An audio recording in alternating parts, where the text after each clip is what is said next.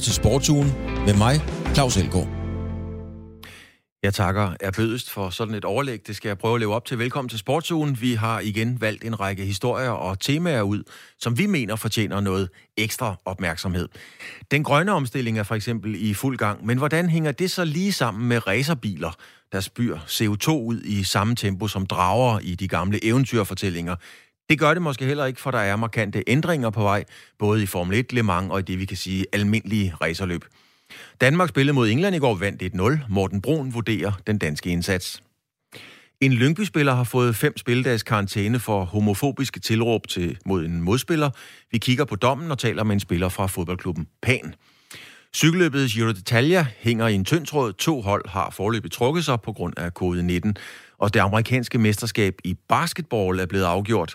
Og en dansk bowlingspiller har lavet strikes på stribe i USA og samtidig scoret kassen. What are they looking at down there into turn one? Oh, it's Lewis Hamilton. At. There's a fire at the back of that Mercedes car. His engine has blown, and his chances of winning the Malaysia Grand Prix with it. Oh no, no! Just i dag kigger vi også nærmere på e-biler og racerløb med elektriske biler. Og nu kan jeg sige velkommen til dig, øh, Søren Clauding. Du er kommentator på Eurosports dækning af lige præcis Formel E, og du er også indhaver af sitet eller siden formel.e.dk. Og du skal gøre os lidt klogere på, hvad det her racerløb med elbiler egentlig er for noget. Men allerførst, start lige med at forklare sådan en som mig forskellen på det her. Der er noget, der hedder elbiler, der er hybridbiler, og så er der nogen, der kører på brændstof. Ris lige banen op. Ja, allerførst tak, fordi jeg må være med i det her program. Det er herligt, der er lidt fokus på det. Øh, jamen, en, øh, en elbil, det er jo sådan en, der har en elektromotor, øh, og den drives af en elektromotor, og der er et stort batteri, som leverer noget strøm til det, og det er så det.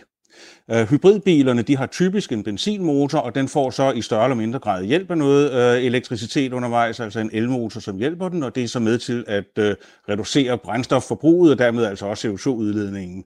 Og så har vi jo altså de øh, traditionelle forbrændingsmotorer, det er dem, vi kender, det er benzinmotorer, de dieselmotorer, og det er jo dem, som man siger, der forurener. Det er nok ikke så slemt mere, som det har været, men det er så en helt anden historie. Og nu er der nogle ændringer på vej, dem skal vi senere også tale med, med den tidligere Le Mans-vinder John Nielsen om. Men, men øhm, tror du personligt på, at, øh, at el-ræs, det har en, øh, en fremtid?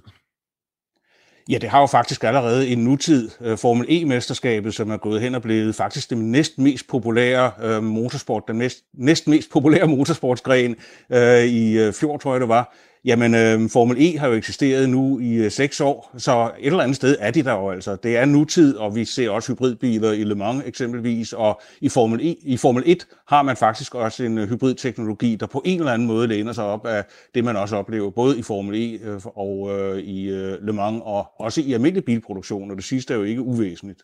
Men vi lever jo i en meget, øh, skal vi sige, grøn omstillingstid, hvor det er store virksomheder, der har, der har de her CSR, de er bæredygtige og alle de her ting. Det er en omstillingstid, og den er grøn.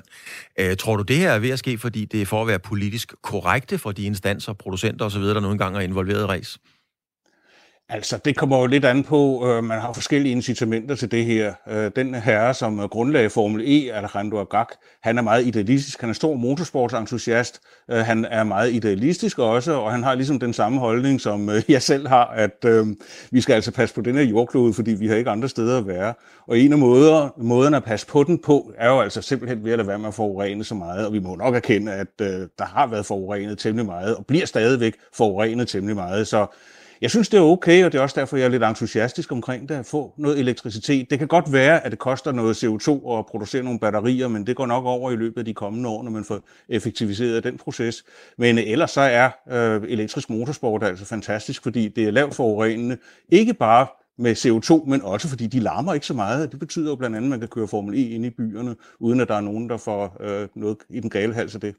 Ja, nu, nu kommenterer du selv Formel E, som er, skal vi sige, kongeklassen omkring det, men, men, men, men sådan, hvad er det for nogle parametre, der gør, at du tror på, at det har en, øh, en fremtid? Hvad, hvad er det i sporten, der gør, at, at det her, det kunne godt blive til noget alvorligt?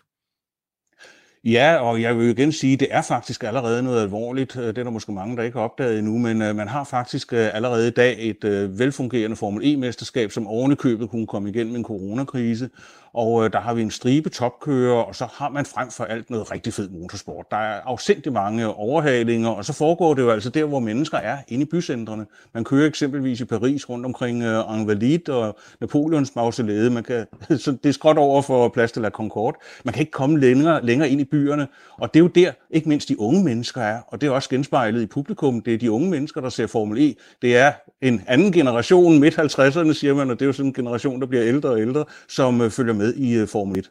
Så, så man kan sige, at øh, i den optik, der kan man sige, der er, for, der er Formel 1 sådan en slags Jurassic Park, og de der ældre fans, det er jo blandt andet mig, og sikkert også dig, øh, men er vi en uddøende race? Altså, det er jo ikke bevist nu, at vi alle sammen skal dø, men øh, det gætter jo nok på, at vi skal. Der er nok ingen vej udenom, og som sådan er det øh, sådan, det er. Og så er der altså en anden ting, det er, hvis du ser på de yngre mennesker, og man har beregnet, at den gennemsnitlige øh, Formel E-fan, han er i slutningen af 20'erne, op imod den der Formel 1-fan i midt-50'erne, øh, det er altså mennesker, som er vokset op med elektricitet. De har deres smartphones, det er en væsentlig del af deres liv hele tiden. Det er for nogle mere eller mindre deres liv. Og øh, det vil sige, at elektrificering er ikke noget skræmmende for dem. De behøver ikke en eller anden larmende, bulrende V8-motor for at have noget sjov. Men er det også, hvis vi kigger på det sportslige, altså jeg har det jo sådan, nu har jeg arbejdet med sport i, i rigtig, rigtig mange år, jeg kan bedst lide, når der er spænding om, hvem der vinder, hvem der løber stærkest, eller hvem der hopper højst. Og den spænding mangler jeg måske lidt i Formel 1. Øh, I, i, for, I Formel E, som du kommenterer, er der mange forskellige vinder, hvis man tager 12 løb for eksempel? Hele tiden. Altså, nu har jeg ikke lige tallet på 12 løb, men øh, det er hele tiden nye vinder. Øh, nu har der jo altså været kørt seks sæsoner, og øh, man havde faktisk den der utrolige ting i Formel E, at øh, i øh, 4. og 5. sæson, der var det den samme mester, men øh, han kom ikke bare sovende til det. Det var ikke ham, der vandt alle motorløbene, eller hvad vi skal kalde dem, elbilsløbene. Øh, det var øh, faktisk øh, det, det er totalt uforudsigeligt, og det var den sæson, der sluttede her i august måned. Øh, altså også, det er nye vinder, havde jeg sagt, hver eneste gang, og det er i hvert fald andre vinder. Og det her med, at man har det lige uden for døren, typisk så skal man jo køre en 200-300 km for at komme ud til en Formel 1-bane, medmindre man lige bor i, i postnummeret ved siden af, men der er, der er som regel langt ud til, til, til, til Formel 1-banerne. Tror du, det har en betydning for, for opmærksomheden, det her med, at man, man har det uden for døren, man får et andet tilhørsforhold til det? Er helt givet. Altså, nu er der selvfølgelig andre parametre, der gør sig gældende, men øh, vel verdens mest berømte Formel 1 Grand Prix, det er det i Monaco, og det finder altså som bekendt sted midt i en by. Så kan det godt være, at det er en by, som er, udmærker sig ved, at der er en gevaldig masse penge i den der by, men altså, det har en stor attention, og det er altså spændende at kunne stå tæt ved banekanten, i stedet for at skulle se nogle biler, der kører forbi 150 meter væk. Hvad er det, der skal til, Clauding, for at det virkelig får sit, øh, sit gennembrud? Ja, der er gået Formel 1 uh, øh, chauffører over at køre Formel E, men er det en Hamilton, man skal have over, eller hvad skal der til, for at man ligesom siger, okay, nu er det nu? Det kommer lidt an på, hvilken tilgang man har til det, fordi på den ene side er øh, vi mennesker jo altså meget øh, entusiastiske omkring racerkører. I særdeleshed måske i Danmark er vi meget nationalpatriotiske. Og, men det kunne da godt være, at det ville øh, løfte det lidt. Men øh, jeg tror, det kommer til at ske helt automatisk, simpelthen fordi, at hvis du ser på de der unge mennesker, og jeg taler altså de der 20-30-årige, øh, som øh, er vant til det der elektrificering, jamen de sidder faktisk ikke og ser et Formel 1-løb. Det er i hvert fald ikke så mange af dem, der gør det. Så vi er inde i en proces, der kommer til at ske mere eller mindre automatisk. Og så er der altså en ting til, det er, at det, det breder sig jo altså ud. Det er kun få dage siden her den 9. oktober, at man præsenterede ETCR, som er en standardvognserie for elektriske racerbiler, som vi med meget, meget stor sandsynlighed kommer til at se en afdeling af i 2021 i Danmark. Og øh, det er jo altså biler, som vi kan, ligesom kan identificeres med. De ligner dem, som man kan gå ned til bilforhandleren og købe. Og det er jo også derfor, at de store bilfabrikker siger, vi skal altså være med i det her game. Øh, det er i hvert fald en af årsagerne. Så er der noget CO2-politik og altså noget også. Men, men øh, jeg tror, det kommer til at ske mere eller mindre automatisk. Og lige til sidst, Søren Clauding, hvornår ser vi den første dansker i Formel E? Det er et godt spørgsmål, men jeg har en eller anden fornemmelse af, at øh, hvis ikke at Christian Lundgaard han kommer, han sådan styrer direkte ind i øh, Formel 1, så kunne jeg godt forestille mig, at Christian han ville, øh, men han er tilstrækkeligt øh, meget frem i skoene til, at øh, når han sådan ligesom er kommet over det der med, at racerbiler skal larme, øh, så vil han godt kunne køre en Formel, 1, en Formel E-racer, det er jeg ret sikker på. Søren Claudin, kommentator på Eurosport øh, Formel E. Tak fordi du øh, satte os ind i E-racerløbets øh, fremtid og mysterier. Tak skal du have. Ja, tak. En af dem, der følger den internationale racerscene på allertætteste niveau og aller øverste hylde, det er selvfølgelig John Nielsen.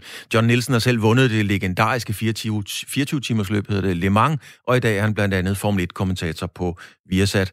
Og John, øh, vi hørte jo, jeg ved, du kender Søren Clauding, øh, han kaldte os jo, vi er ved at være uddatet, hvis det står til Søren Clauding. Vi er de der 50-årige, som, som, som det er ved at være, at være slut for på alle parametre. Men øh, tror du på, på Formel E som, Øh, eller på, på e-sports race som noget, der kan blive stort? ja, det var noget meget sjovt, den der, men tror jeg på det? Nej, øh, ja, det, det er stort. Formel E er stort, og, og man ser også øh, et signal af for eksempel det, at Honda for eksempel trak sig ud af Formel 1 øh, fra 19, øh, 2022. Det var noget, man bekendtgjorde her for lige kort tid siden. Så, og det er et signal til de andre fabrikker i Formel 1, at man skal lægge vægten på fremtiden over på elektros, elektriciteten. Men, men, øh, men om, om den holder, det ved jeg ikke. Men, men øh, der er mange, der siger, at øh, en del år i fremtiden, så bliver der en kombination, der hedder Formel 1, Formel 1 øh, fordi de gør egentlig det samme. Så jeg ved ikke. Men hvis nu, hvis nu man siger Formel E og Formel 1, som du siger, går ind i det samme, mener du så, John, ja. at der er en chance for, mulighed for, at de kommer simpelthen til at rent fysisk at køre mod hinanden? Nej, jeg tror ikke, det går så vidt, fordi vi er stadigvæk i et tidligt stadie med, med uh, elektriske biler og, og Formel E. Ja, det er korrekt, man kører ind i byerne, men, og man kører på batterier. Men de batterier bliver altså lavet op i mellem træning og løb, og der står nogle store generatorer, der kører på diesel for at trække dem. Så, så det er sådan... øh, ja, det har to sider i øjeblikket. Man har jo i Formel 1 øh, et, et ønske om, at man til 2030 er 100% CO2-neutral på det brændstof, man kører, altså en biobrændstof. Og i øjeblikket kører man med 10% bio i næste år, skal man køre med 20%. Og øh, så bliver derhen, at, at andre metoder til at drive vores øh, transportmidler på måske er meget bedre end elektriciteten. Og øh, det kunne jo være hydrogen, ild, det er der masser af og sådan noget. Så jeg tror ikke på, at øh, den gamle forbrændingsmotor er, er, er helt spillet ud af banen endnu. Nu har du selv vundet øh, øh, Le Mans øh, i en Jaguar. Øh, og dengang, der ja. var, den, den forurenede nok lidt mere, end, end de gør i dag. Men hvad, der er noget nyt det, på vej. Det. Det må man sige. Der er, noget, der er noget nyt på vej, John, øh, omkring, øh, omkring Le Mans. Altså, og det er jo ikke en revolution, men, men der sker nogle ændringer over mod det grønne. Hvad er det helt præcis, der, der, der er ved at ske? Ja, men man har jo det, der hedder LMP1-biler, de er udfaset nu, og så kommer der en ny klasse i Le Mans, det her Hypercars. Men det er sådan set bare øh, de supersportsvogne, vi alle sammen går og drømmer om, og vi har hængende på væggen for enden af sengen og kigger på, når vi vågner op øh, på drengeværelserne. Øh, og det er, det er til det er hybridbiler, øh, ren elektriske biler øh, på Le Mans 24 timer. Der er man langt, langt fra endnu. Jeg tror, 2014 var det første gang, og det er jo en år siden, hvor Nissan kørte en ren elektrisk omgang på Le Mans. Øh, og det er seks år siden, og man ikke kom så meget videre endnu. Så, så Le Mans 24 timer på batteri, det, jeg ved ikke, om vi får det se overhovedet. Og du var jo selv for en del år siden øh, en af dem, der, der også prøvede at køre en hybridbil. Så, så vidt jeg, hvis jeg husker rigtigt, var det Panos? Ja, det er rigtigt. Jeg var øh, den første nogensinde i motorsporten, der kørte en, en hybridbil, og det var en Panos på Petit Le Mans, som det hedder, Road Atlanta i USA. Og øh, det var, ja, jeg havde et kæmpe batteri siddende ved siden af mig. Øh, og man arbejder med gummihandsker, og øh, der sad en elektromotor inde på kadangaksen med 200 hestekræfter. Øh, det var noget af et eksperiment, men, men det var første gang, bilen blev kaldt Sparky. Det var første gang, det var set i motorsport, og øh, man er jo kommet noget længere siden da. Men, øh, men rent til elektricitet, øh, den er man ikke endnu. Nu, øh, for mig og for dem, der elsker racerløb, der er racerløb meget forbundet med mystikken, med, med, med legenderne, det mytiske omkring det. Man kan sige, ja. Formel E, uanset hvor meget det er ved at få fat, så har det jo ikke den historik. Man kan måske sammenligne det lidt med Las Vegas og Macau. Altså, der, i Vegas, der har været Sinatra, Elvis, The Rat Pack, alle sammen. I Macau, som er en spilleby, man bygget op, der er ingen historik. Øh, hvor, hvor stort et handicap er det, man ikke har den her historik, for eksempel i Formel E? Ja, der er så en clouding inde på noget. Historik opstår jo kun over generationer og lang tid. Og, og der er det korrekt, øh, at Form 1-fansen som sådan er en uddøende race, hvis man må sige det. Den generation, der interesserer sig for det nu. Og det har også været en af hovedpunkterne for de nye ejere fra Formel 1, som overtog efter den berømte Mr. Ecclestone for nogle år siden. Øhm, at man vil fokusere mere på de unge mennesker, få mere unge interesse, øh, mennesker interesserer sig for 1, og det er faktisk lykkedes. Øh, men det er rigtigt, det er et ældre publikum ind i Formel 1. Øh, men jeg tror, jeg tror, historie det er noget, der det laves over tid, og derfor øh, det kommer. det kommer simpelthen. Ja, det gør der også. Lyd, lyd, hvis det er det, vi mangler, og det er jo det, man gør i Formel 1 der ved vi jo allerede nu, at fra mange teknologier bliver brugt i almindelige hverdagsbiler i dag, hvor man simpelthen har en højtaler i bilerne, og så, så kan man få det til at lyde, som man har lyst. Så lyden er ikke et problem. Det er noget, man kan skabe, hvis det bliver rent elektrisk. Ja, fordi nu, nu sagde øh, Søren Clauding jo som et, uh, som et argument, og siger, og så larmer det ikke. Men jeg, jeg synes da, jeg kan huske, da vi, da vi hørte dieselmotorerne, der synes vi da alle sammen, det lød sådan lidt fæsent ned ad langsiden. Ja, på Le Mans første gang, øh, det, kan, det har du fuldstændig ret i, den her 12-cylinder diesel, den, den med turbo, den, man kunne høre luft og, og dæk og sådan noget, og det var lidt kedeligt, men, men øh, det er, der er vi nok derhen, hvor vi siger, at de unge mennesker i dag, vi synes også, Formel 1 i dag ikke lyder af noget, men, men spørger du en, en ny mand, der en 25-30 år, der siger, hvad, hvad siger du Formel 1? Jamen, de lyder fantastisk. Jeg kan jo huske, og det kan du også, Claus, da de her 10 kørte med 20.000 omdrejninger.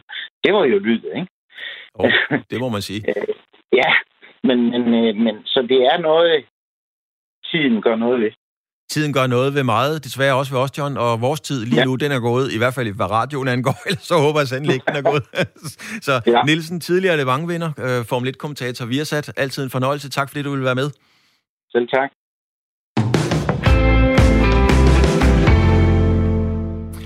Danmark vandt i går 1-0 over England, og det var i det, der hedder Nations League. Kampen var uden tvivl den hed til sværeste opgave for landstræner, den nye landstræner Kasper Julemand.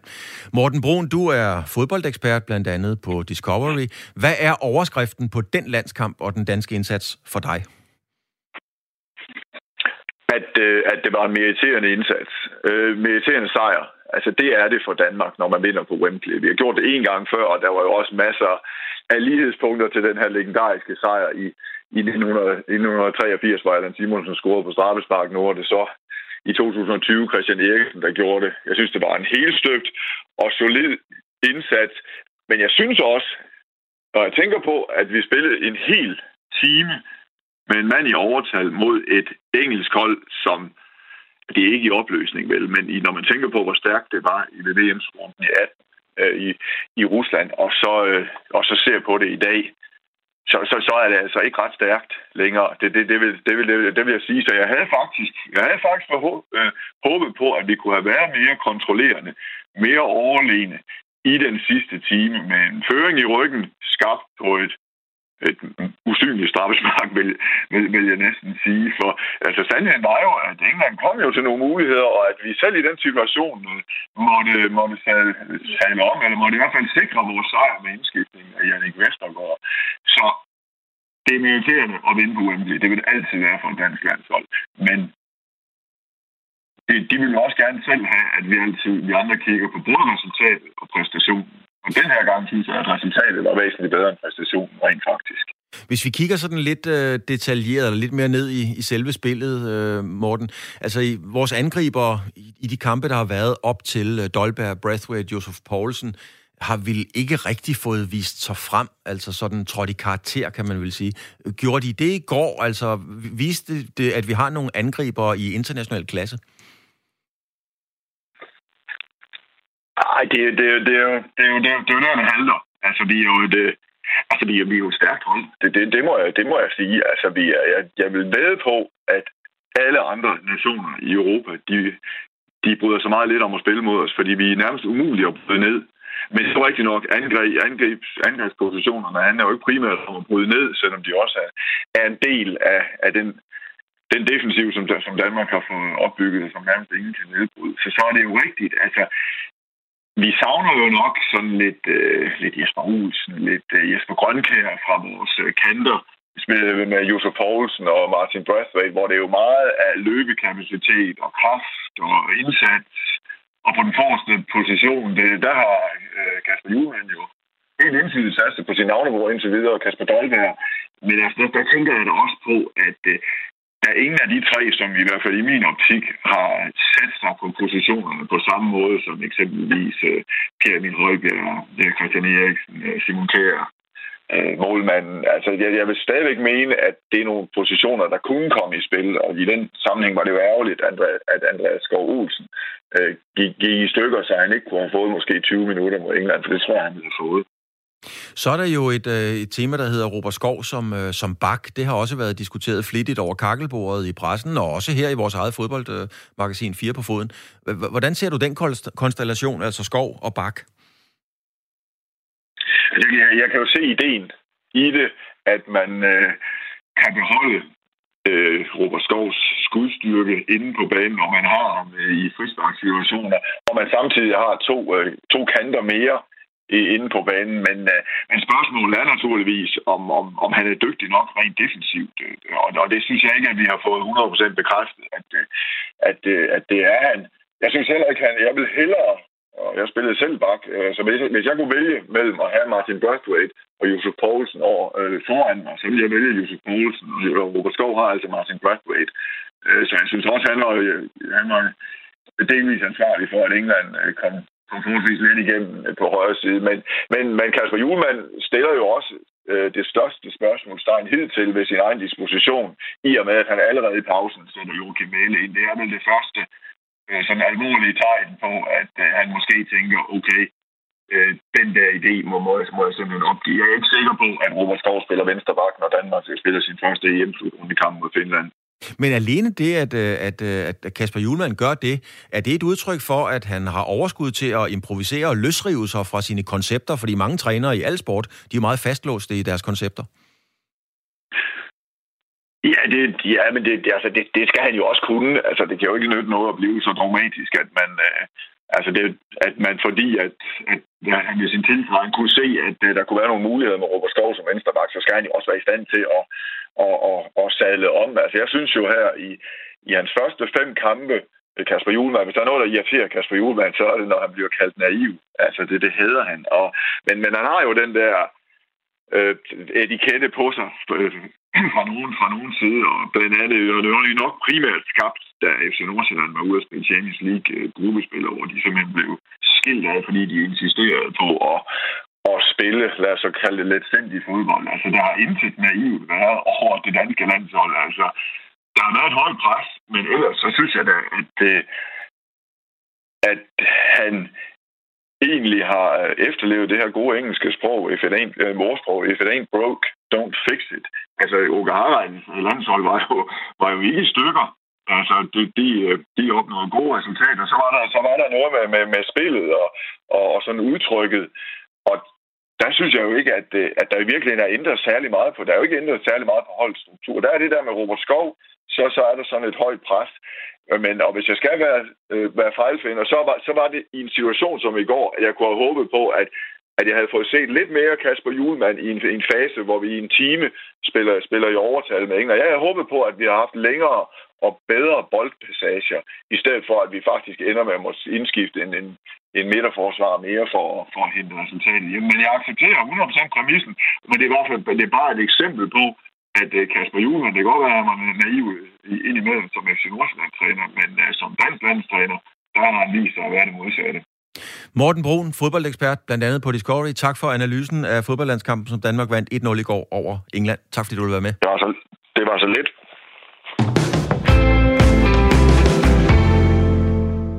Fodboldspilleren André, Rie, André Riel fra Superliga-klubben Lyngby fik fem spilledags karantæne for et eller måske flere homofobiske tilråb mod en spiller fra Sønderjyske. Blandt andet råbte Riel, og nu citerer jeg lige, rejs dig op din fucking homo, hvorefter han altså fik det røde kort og så også fem dages karantæne oveni. Her forklarer DBU's formand for disciplinærudvalget, det er Jens Hjortskov, hvordan sagen blev behandlet. Ja, altså vi har en fast tradition for, at øh, vi tillægger dommernes øh, indberetninger øh, øh, større bevismæssig vægt, øh, hvis der er, er tvivl om, hvad der er foregået. Øh, og det gør vi, fordi dommerne opfatter vi som objektiv. De har ikke nogen aktier, om man så må sige, i episoden. Øh, de, øh, øh de øh, har ikke nogen øh, øh, personlig interesse i i andet end at, at fortælle, mm. hvad mhm der efter deres opfattelse er foregået.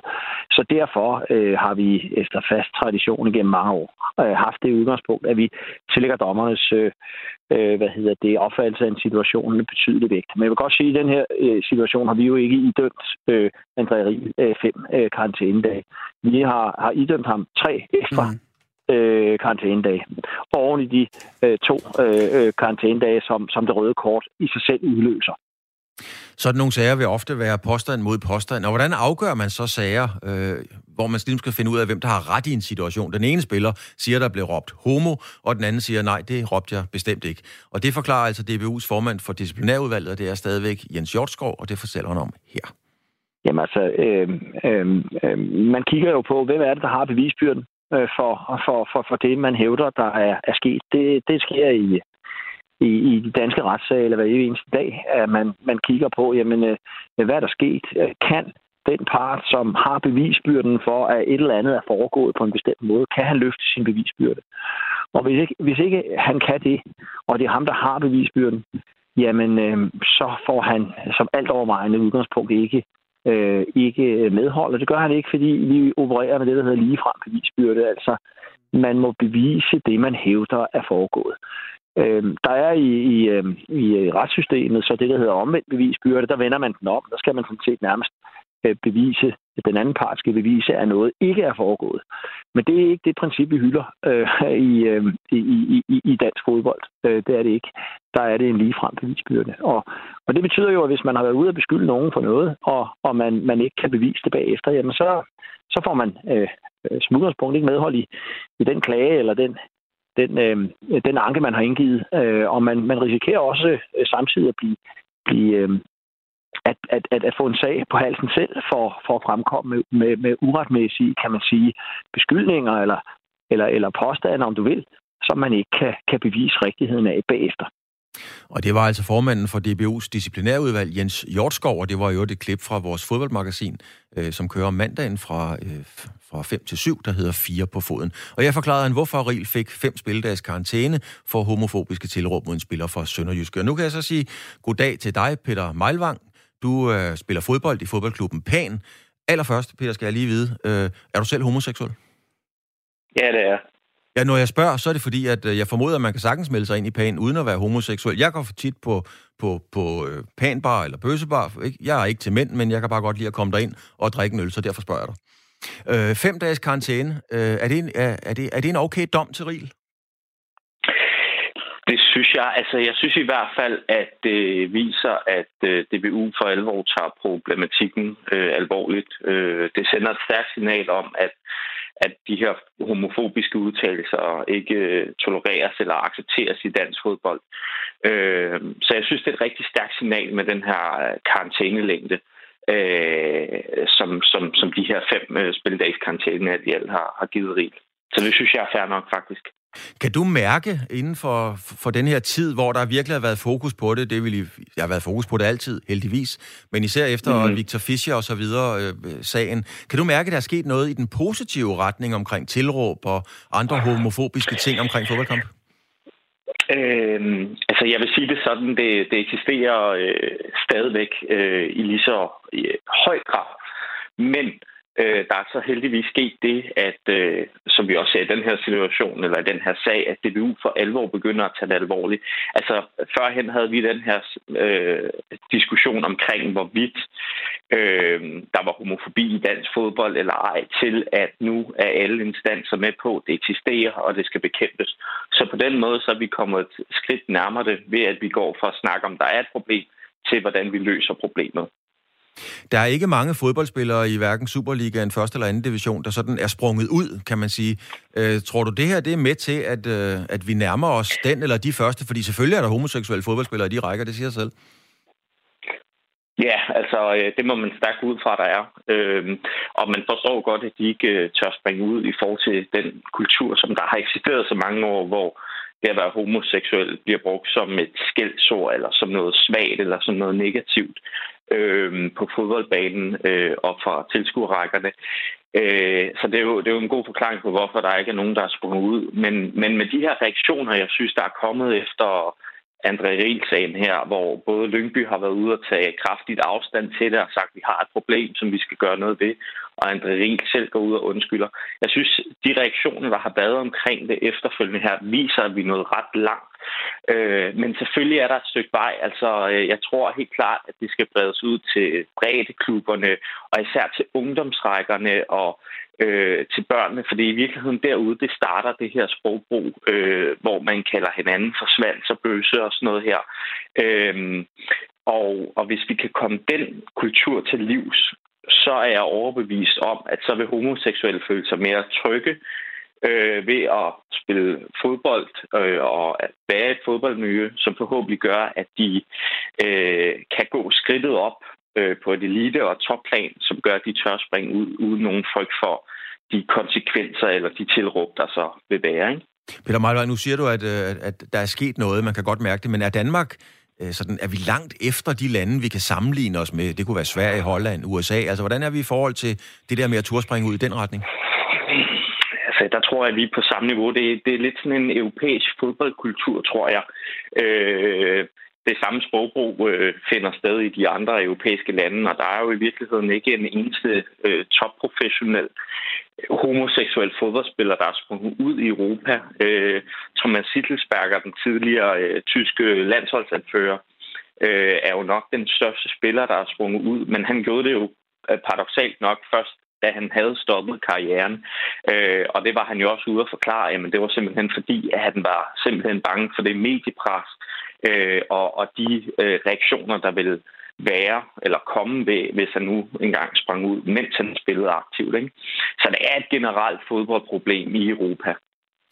Peter Meilvang, øh, tak for din øh, deltagelse. Der er rykket nogle øh, meter, men der er stadigvæk et stykke vej at gå. Tak fordi du havde tid, lyst og mulighed til at være med. Det var så let.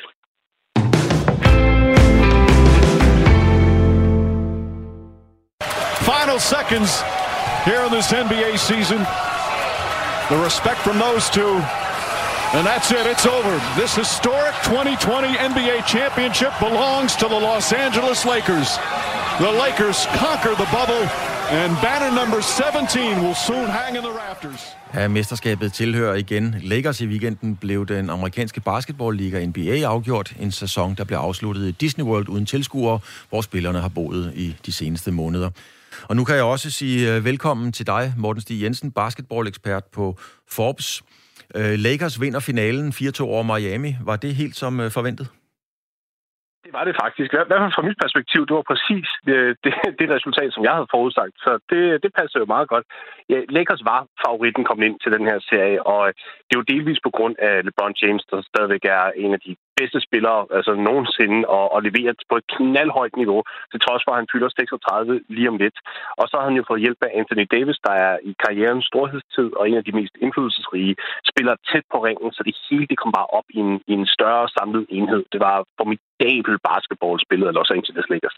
Ja, LeBron James, altså det er jo svært at forestille sig, at han kunne blive en endnu større stjerne, fordi han, han var jo så stor, som man kan blive. Men, men er han rent, har han rent faktisk lagt mere til sin legende? Ja, ja, absolut. Altså det med, at han får flere mesterskaber, eller vinder flere mesterskaber, det tilføjer der kun til det. det er, altså, vi, vi taler om en spiller, der er som absolut minimum den næstbedste spiller i historien. Og, og jo flere mesterskaber han vinder, og jo flere øh, sindssyge rekorder han samler sig ind, øh, jo mere kommer det kun til at, at, at lægge til den legende. Altså, vi snakker her om en spiller, der muligvis kan komme til at slutte karrieren med over 40.000 point, 10.000 rebounds og 10.000 assist. Altså, først og fremmest er der aldrig nogen, der har scoret over 40.000 point i en karriere. Det tætteste, det er 38.387, hvor skal være helt korrekt, Karim Abdul-Jabbar. Men LeBron, han er altså i, i den periode, hvor han kan altså nå at komme op på de 40.000. Og så lige at hive 10.000 med, både på rebounds og assist, det er uhørt. Lakers er jo gået fra ikke rigtig at kvalificere sig øh, sidste sæson til at vinde forholdsvis, øh, for at vinde sikkert i år. Er det sådan øh, et, et one-hit wonder, eller er der sket en, en reformation i klubben? Er de tilbage på det niveau, vi kender dem fra nogle år siden efterhånden? Jamen, det er de, og det er jo fordi, at de fik Anthony Davis ind her sidste sommer. De opgav en masse, masse, masse aktiver i en stor byttehandel så fra New Orleans Pelicans, hvor at Davis spillede før. Altså alle deres unge spillere og en masse af de her såkaldte draft picks blev simpelthen sendt til New Orleans, og så tilbage fik man altså superstjernen Davis. Og så har det simpelthen vist sig, at Davis og LeBron, de spiller så godt sammen. Og det var også hele tiden teorien, men det, en ting er jo, hvad teorien er, og hvad praksis er. Men det virkede. Øh, LeBron er den, der har bolden i hænderne, der tager beslutningen, og Davis er en spiller, der bevæger sig utrolig flot væk fra bolden og er tæt på kurven. Og de, det samspil, som de har sammen, det fungerede bare fra dag et, og så har de simpelthen kørt på den bølge gennem hele slutspillet. Og jeg tror, at tvivlen, der var for Lakers, det var, at de ikke var dybe nok, at de simpelthen havde opgivet for mange aktiver, så bænken var ikke særlig øh, fyldt, og, og resten af startopstillingen var sådan lidt shaky i form af kvalitet. Men altså, det, det, var, det viste sig ikke at være et problem. Du havde to øh, top 5 stjerner i NBA, og det var nok. Men er Lakers ved at være tilbage som den magtfaktor, det mytiske i amerikansk basketball, øh, som de har været før? Er de, er de ved at få den status tilbage? Ja, det, det vil jeg i hvert fald mene lige nu. Spørgsmålet er jo så, om fader tid på et eller andet tidspunkt når at, at hive fat i LeBron James. Så det, det har jeg jo været ude før, og så sige, at nu må det være den her sæson, hvor LeBron begynder at gå nedad. Og jeg har taget fejl hver eneste gang. Så indtil videre ser det ud til, at han, han kæmper fader tid væk med, med en basketball. Men altså, hvis, hvis ikke det sker, så ja, så har de da en god, solid 4, 5, måske endda 6 år til i så, hvor de kan kæmpe mere om titlen. Og lige øh, sådan overordnet til sidst her, øhm, øh, Morten Stieber, altså afviklingsformen, de har været i denne her boble øh, i Disney, ja. øh, er, er, er basketball, er NBA som, som helhed kommet styrket ud af den her situation, eller har, har de mistet noget af magien? Nej, altså jeg vil sige, økonomisk har de jo mistet noget, men, men jeg vil da våge, på, våge den påstand, at de er kommet ud altså, sejrsfulde her med den her, fordi prøv at de har de stod over for fuldstændig vanvittige odds. Den her boble, det var næsten ikke engang meningen, at den skulle kunne holde så lang tid. Altså det, fordi det, det, var, det var usandsynligt, at den rød holde så lang tid. Og det, de gør det, og de gør det ved, at de har nogle hammerne dedikerede spillere, hammerne dedikerede trænere, og de, Disney var med på, på hele den her bølge fra starten af. Altså det, det hele blev taget rigtig, rigtig seriøst, og vi burde virkelig fejre, hvor godt det her det er gjort. Det er, at man, at man ser jo for eksempel i NFL, at der er klubber nu, som der går helt ned på grund af, at der ikke er blevet gjort til de rette forholdsregler, så, så der er spillere, der render rundt med covid-19, og jeg ved ikke hvad. Altså, det skete bare ikke i den boble. Altså, NBA gjorde det rigtigt fra start til slut, og vi fik noget magisk basketball ud af det igennem det forløb også. Til trods for, at spillernes opmærksomhed også var splittet mellem, hvad der skete på banen, og, og pandemien, og Black Lives Matter-bevægelsen altså, jeg, jeg er dybt, dybt imponeret over, hvad NBA formåede at gøre her i år. Magisk basketball, det er det, vi godt kan lide. Morten Stig Jensen, basketball-ekspert, blandt andet på Forbes. Tak for din uh, indsigt i NBA-slutspillet. Tak fordi du var med. Tak lidt. Der er et oprør, eller skal vi kalde det mytteri, på vej i Premier League i fodbold i England. En række af de største klubber med Liverpool og Manchester United i spidsen vil ændre struktur og magtfordeling i den bedste engelske fodboldrække. Man kan sige, at der er lidt Peter og Ulven over historien, fordi det er noget, man har hørt om før, det er noget, der har rørt så før. Dan Grønbæk, du har været på Radio 4's fodboldmagasin øh, 4 på foden. Og Dan, øh, kan vi lige starte med det nyeste for Premier League-klubberne øh, holdt øh, virtuelt møde i aftes om de her planer. Øh, og hvad endte det med? Jamen klubberne har faktisk, øh, altså de 20 klubber, der er i Premier League på nuværende tidspunkt, har faktisk besluttet sig for at, at, at afslå det her Project Big Picture forslag, som, øh, som altså blev offentliggjort i weekenden i, i Daily Telegraph i England.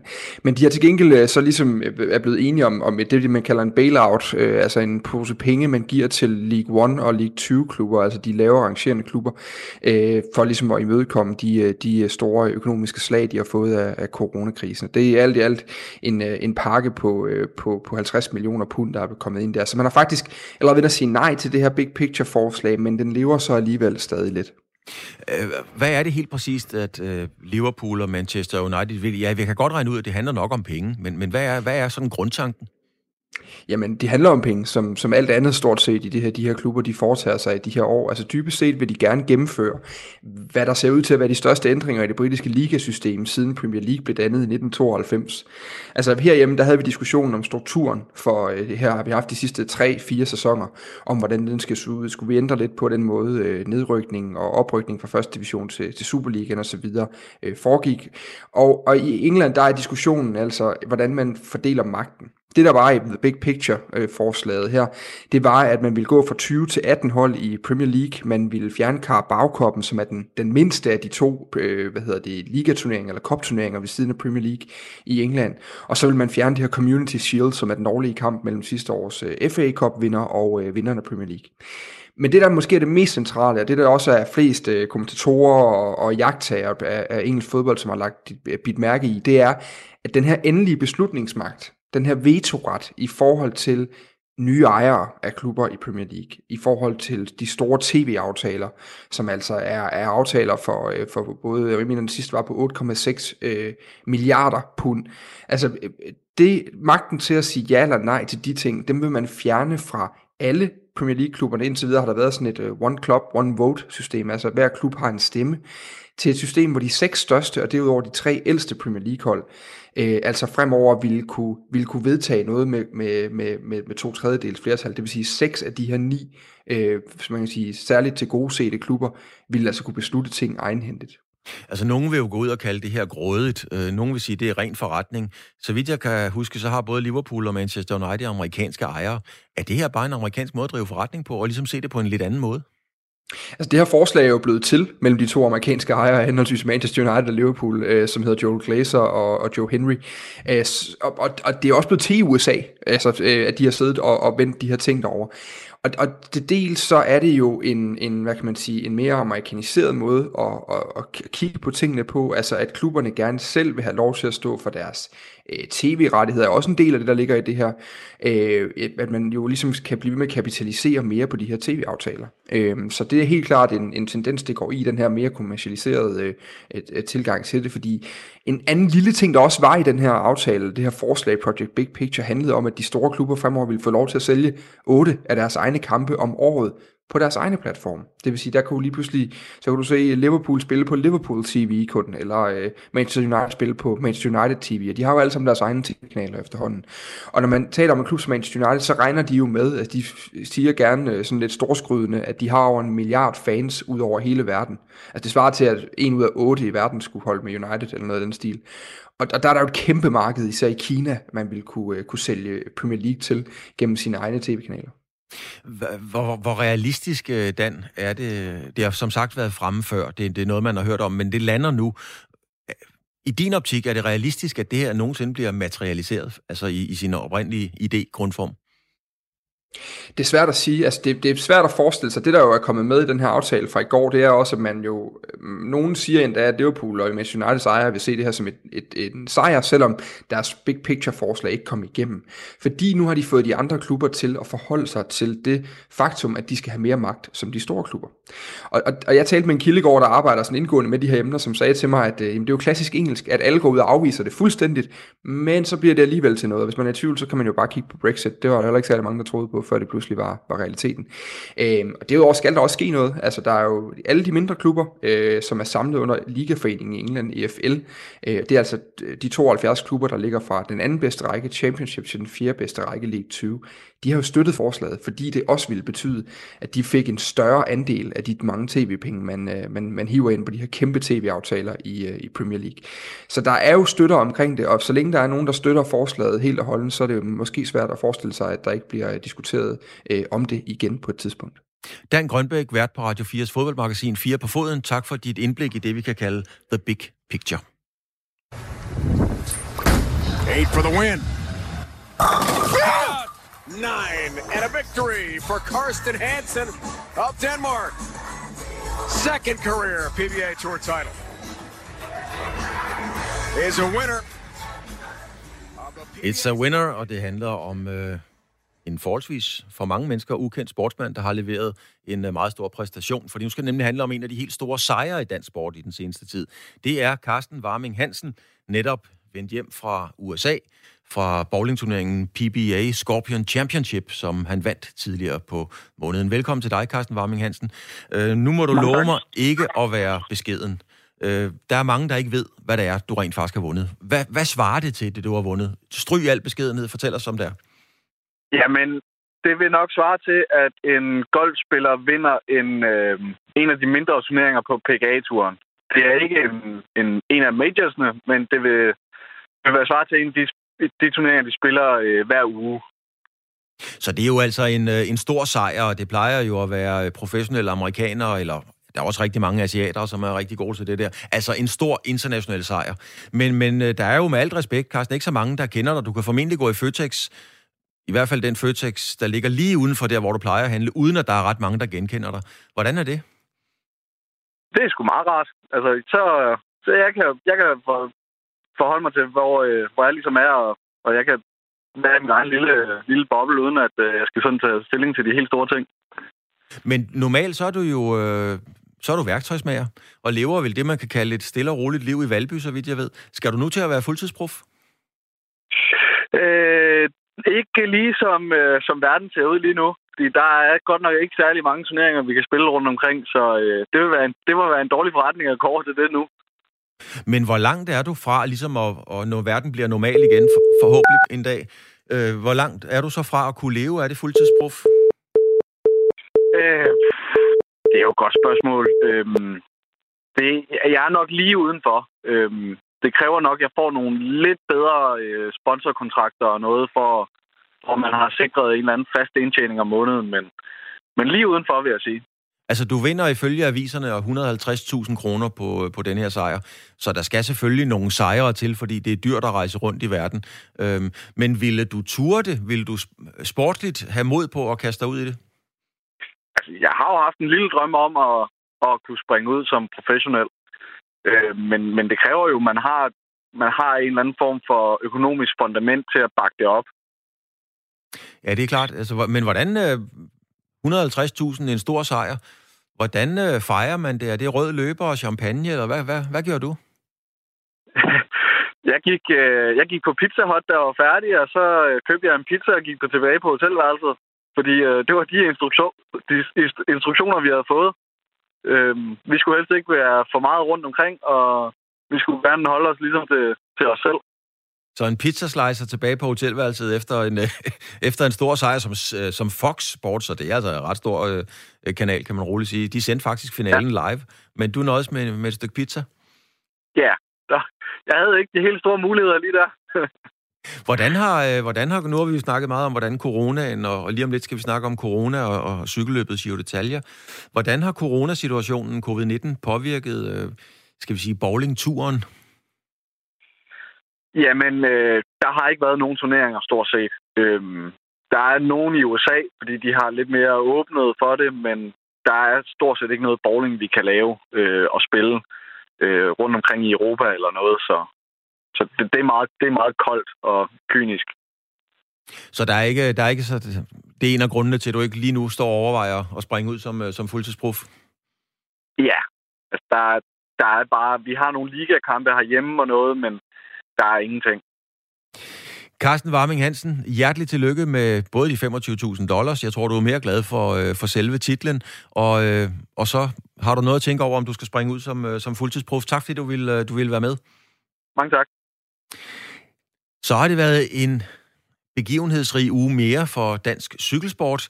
Øh, I søndags vandt både Kasper og Mads Petersen store cykelløb. Mads Petersen vandt den belgiske klassiker Gent Wevelgem, og Kasper Petersen vandt det franske løb øh, Paris Tour, som vel også er det, vi kan kalde i hvert fald en semi-klassiker. Velkommen til dig, Emil Axelgaard, cykelekspert hos feltet DK. Øh, lad os lige starte med at slå fast, hvor store var de her to sejre rent faktisk? Det er øh, i hvert fald specielt Mads Pes er i, i den tunge ende. Øhm, man taler inden for øh, cykelsporten om fem monumenter, som er, er de største endagsløb, og så er der selvfølgelig VM, som, som lidt er for sig selv. Og derunder så har man måske Amstel Gold Race, der kan tælle som et, et sjette monument, men derefter så kommer, kommer Gent William i, som, sammen med Fles nok som, som de næste. Så det er en af de, de helt, helt, helt tunge. Øh, Paris Tour var også et rigtig stort løb en gang. Desværre har det tabt lidt værdi, og specielt her i coronasæsonen. Så, så var det en lidt devalueret udgave med kun øh, tre World Tour hold. Men det skal ikke ændre på, at det var øh, fabelagtigt flot øh, af Kasper P. For han skulle slet ikke have kørt som kaptajn. Det var ligesom Søren Krav, der skulle have vundet det løb. Og, øh, og han var oppe mod, øh, mod en Benoit Cosnefroy, som er et stort talent, og som har været i, i stor form. Og, og ham satte han regulært til vægs. Så øh, det var... Øh, det var, øh, det var, det var tunge og flotte sejre begge to. Ja, altså øh, Kasper Petersen og Mads Petersen er i stor form. Det var egentlig Søren Krav, der skulle have vundet det løb. Man kan sige, at dansk landvejscykling er jo i topform lige i øjeblikket. Øh, er, har vi meget mere at glæde os til? Ja, altså det, det, det må man sige. Nu, men det, på den korte bane, så er kører der blandt andet rundt på, på søndag, hvor vi, øh, hvor vi kommer med, med, med Søren Krav og, og Mads P. og Kasper Askren, som alle tre har en, øh, en færre chance for at lave et eller andet. De er ikke top, top favoritter, fordi der er to korsfænomener, Wout, øh, Wout van Aert og Mathieu van der Poel, som skiller sig ud. Men, øh, men, men de neutraliserede hinanden fuldstændig øh, ved nærmest kun at fokusere på, på deres egen interne rivalisering i søndags, som Mads P. udnyttede. Og det kan jo ske igen. Øh, desværre styrtede Kasper P. i, eller, i går, og øh, der er en risiko for, at han ikke kommer til start. Og det ville måske også have været, været højt at, at, at satse og sige, at han skulle lave et resultat i Flandern rundt, som er, er lidt en anden liga. Men der, der står vi i hvert fald øh, med, med nogle muligheder på søndag. Og så er Jakob Fuglsang jo også i gang med at køre, køre Shiv, så, så allerede bare i den tilbageværende del af, af sæsonen er der meget at glæde sig til. Og så starter Vueltaen på, på tirsdag, hvor vi faktisk får ret mange danskere til start. Det bliver så nok i, i mere anonyme roller, men, øh, men der er masser at glæde sig til. Ja, lad os lige holde fast i Shiven, øh, Emil, som du selv siger. Altså, det, det har jo ligget til Jakob Fuglsang et, et godt stykke hen ad vejen, men så i tirsdag, så er der to hold, der trækker sig ud på grund af covid-19, øh, og senere så taber Fuglsang over et minut til de øvrige favoritter. Hvor alvorligt var det for, for Fuglsang set? Fordi nu, nu, nu snakker vi jo podie, det er det, vi vil have nu jo. Ja, det var, det var ærgerligt. Øh, man kan sige, at han har fået, fået lidt... Øh, meget foræret, fordi af de seks øh, store navne, som, som der var til at starte med, der er de fire ude nu. To, fordi de testede positivt for, for covid-19. Den ene, fordi han er styrtet, og, og den sidste, fordi han fik dårlig mave. Så vi er ligesom nede på to, og, og, og der var fuldstændig en af dem over for, for Nibali. Og han vandt jo noget tid øh, på dem i søndags, øh, og havde så den her punktering i tirsdags. Det, som desværre også var lidt problematisk i, i den sammenhæng, det var, at inden han havde sin punktering, der så han overraskende skidt ud på selve stigningen. Og det, som i forvejen er udfordringen for Fuglsang, som han skal bevise, det er, at han kan holde niveau i, i tre uger, og det er det, han ikke har kunne hele tiden. Og det, man kan frygte, det var, at det der, det var en, et, et, et tegn på, at, øh, at nu kommer det der, det der niveaufald, som, som han desværre ofte har haft før. Øhm, det minut i sig selv er ikke, altså det er et slag, men det er ikke i sig selv, fordi det, der venter i de tredje uger, er voldsomt, hvis vejret og corona tillader det. Så det er ikke nødvendigvis det, der forhindrer ham i at vinde. Det, som jeg egentlig var mere bekymret for den dag, det var, hvis, hvis de problemer, han viste på stigningen, var udtryk for, at han ikke er helt så skarp, som han var i uge 1. Hvad har aviserne skrevet? Hvad er din vurdering? Altså, vi lige set et Tour de France, der gik uh, forholdsvis øh, smertefrit, hvad corona angår. Og nu er der så to hold, der har trukket sig ud på grund af smitte i Giro d'Italia. Hvad er der, hvad er der gået galt i Italien? Jamen, altså, der, alle folk holder vejret i øjeblikket, fordi at, øh, at nu er der, som sagt, tre ryttere, der er testet positiv, og der er Øh, vi er op på seks stabsmedlemmer, og nu kommer der en, en ny bølge test her i, i dag, øh, så det bliver spændende at se, hvad der sker, når der kommer svar på dem. Øh, det regner jeg med, at der gør i morgen øh, inden etappen. Øh, og der var en anonym rytter i går, der var ude og kritisere øh, det, det boblesystem, der fungerer, som åbenbart slet ikke er så, så skudsikkert, som, øh, som det er i Frankrig øh, og bare under turen. Øh, der er blandt andet regler om, at de skal have separate spiserum osv., så, videre, så de skal holde deres boble fuldstændig tætte. Og, og der var han ude og sige, at de spiser på buffet sammen med folk fra organisationen, og, og, og det fungerer. Altså, den, så, så med hans ord sagde han, den boble, vi har, det er den, der er gemt bag vores egen mundbind. Øh, så der er noget, der tyder på, at de ikke er strikse nok øh, i Italien, og derfor så holder alle lidt værd. Øh, specielt fordi, at, øh, at de tre, der, der er testet positivt, det var Simon Yates og Steven Kreuzvik, de er udgået sammen med hele deres hold, men den sidste, Michael Matthews, hans Sunweb-hold er stadigvæk med i løbet. De valgte ikke at trække sig. Øh, og øh, de har jo altså gået tæt op og ned af Michael Matthews, så øh, jeg tror, der er mange, der holder vejret og er bange for, at løbet ikke kommer til Milano. Ja, hvad er sådan den overordnede, øh, skal vi sige, betragtning omkring det, Emil? Øh, tror man på, at, tror man på, at Giroen bliver kørt til ende og når at køre 21 etapper? Øh, jeg tror, alle er bekymrede og holder vejret. Øh, det er, øh, man har hele tiden den der frygt for, at, øh, at, at vi vågner op, og så kommer der en, en masse testresultater, der lige pludselig viser, at at, at det går helt galt. Øh, fordi nu er smitten i feltet. Altså Simon Jeltz, Steven Kreuzvik og Michael Matthews, de har kørt rundt i feltet, og de har været tæt på, øh, eller Michael Matthews har så været tæt på, på sine øh, syv holdkammerater, som stadigvæk er med i løbet. Øhm, så øh, det, det, det, det, det kommer også til at indvirke på, på taktikken, fordi holdene øh, går lidt med den, den antagelse, at jamen, det her det kan være den sidste dag, så det kan være, at vi ikke skal køre i morgen, og så så, så, så det er afgørende at få vundet noget tid nu. Så, så jeg tror, hele fornemmelsen er, at, at, at alle folk, øh, de er bare spændte på, hvad det her det udvikler sig til. Det er jeg også, og det er du også, Emil Axelgaard, og vi venter med spænding på, hvad de nye coronatest siger, fordi det bliver af meget afgørende betydning. Tak, som altid, fordi du har tid og mulighed til at være med i vores øh, sportsuge. Tak skal du have.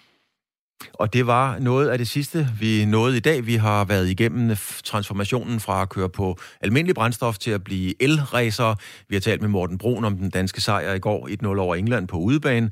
Vi har talt med Peter Meilvang, homoseksuel fodboldspiller fra fodboldklubben Pan, øh, omkring den udvisning, der gav André Riel fem spilledags karantæne, basketball, bowling og cykelsport. Det var det, vi kom igennem i dag. Nu når vi ikke mere, for